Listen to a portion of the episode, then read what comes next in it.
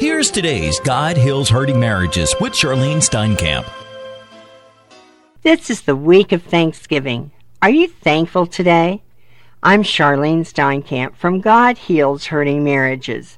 Bob and I are praying that many families will be getting together, traveling to see grandmas and grandpas or other loved ones. May you and I pray for many marriages to be healed during this special week. I pray that many couples who have allowed bitterness, hostility, and unforgiveness to come into their marriage, causing strife, separation, or even divorce, will allow the Holy Spirit this week to heal and start rebuilding their marriages on the solid rock of Jesus Christ. What should we do first? Let's be thankful. Well, are you thankful today? Are you mad, holding grudges, and not being thankful for even being alive. In spite of your circumstances, may I strongly suggest you get on your knees and thank your Lord for all that you do have today. If you and I would walk the corridors of a hospital, go to a funeral home, or visit a family who have lost their child due to an illness, an accident, or being in war, you would realize how much you and I need to thank our Lord every day for all that we have taken for granted. In Ephesians chapter 5 verse 19 we read, "Sing and make music in your heart to the Lord, always giving thanks to God the Father for everything in the name of our Lord Jesus Christ." Now I must confess that I took for granted my husband Bob when he was living at home.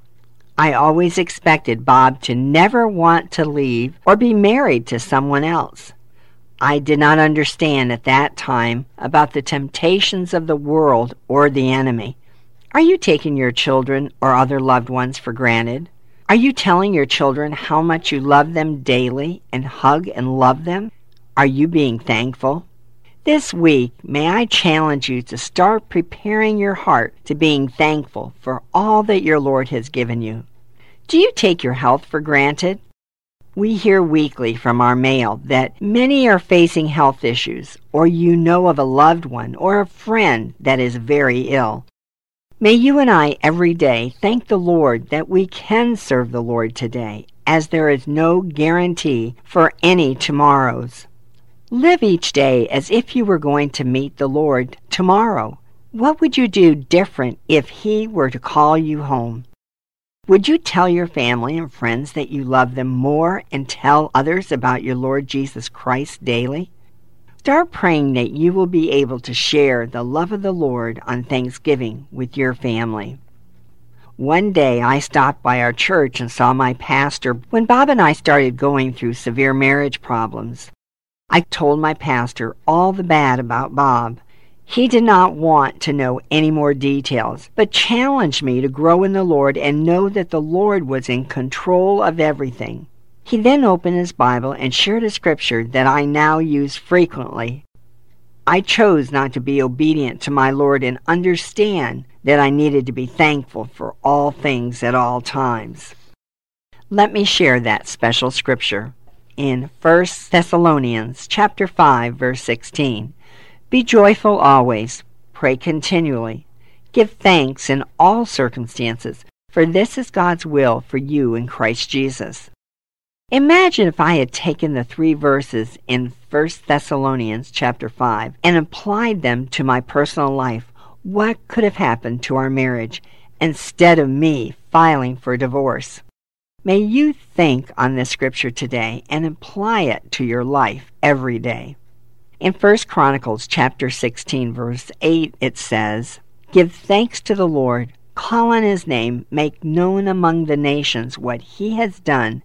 Sing to him, sing praise to him, tell of his wonderful acts, glory in his holy name.